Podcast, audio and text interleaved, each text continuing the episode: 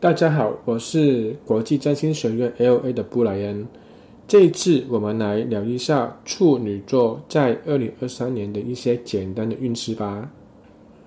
如果你是太阳星座或上升星座在处女座的朋友，去年你的爱情运如何呢？你有在情场上很得意吗？如果有的话，非常恭喜哦。木星进牡羊座或金牛座对你来说会是怎样的一回事呢？木星在牡羊座，对处女座，尤其是上升星座在处女座的朋友来说，牡羊座是他们的第八宫。最简单的说法是，嗯，或许对上升处女座的朋友来说，这段时间投资运或许不错哦，可是也要小心，会不会因为自己太顺利，而在投资上掉以轻心。注意的是，木星在牡羊座只会到明年五月中，所以哪怕你在投资上真的很顺利，也不要真的觉得自己的运气会一直下去。好好的进行一些投资上的决定吧。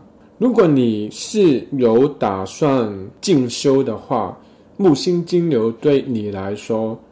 可能会是一个不错的时间，所以你可以先规划一下，然后在二零二三年九月的新学年开始进修。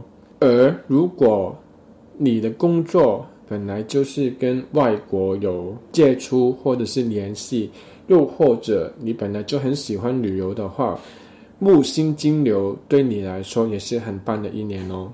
对处女座的朋友来说，接下来两年多重要的考验会落在伴侣关系上。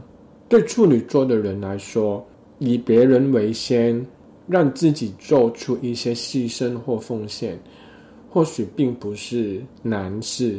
反而要注意的可能是，当你把你的注意力放在现实层面，把生活都安排的。很妥当的时候，你的情感有很确实的同时间让对方知道吗？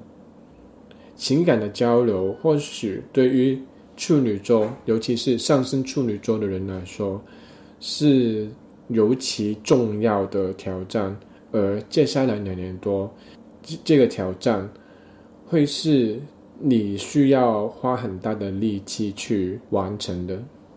上升处女或太阳处女的朋友，在二零二三年也不能说没有事业运，可是时间可能会比较短吧。